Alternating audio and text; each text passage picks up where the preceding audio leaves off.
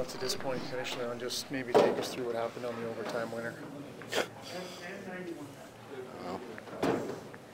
He made me look like a junior player. That's what happened. I know it was a, a high at the end to get those two goals and to come back.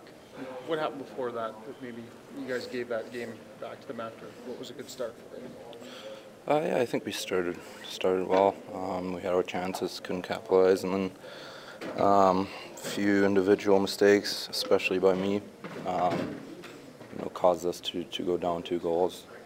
Um, you know, we battled back, but um, you know, I'm pretty pretty disappointed in myself. Just looking at the big picture here, you guys get the point. Uh, I'm sure that's nice, but no moral victories, I guess, at this uh, stage for you guys. Uh, yeah, it's nice to get the one point, but um, again, um, you know, I caused us the other point, um, and you know that, that that's really all there is. Thanks, Leon. Read that, Leon Draisaitl.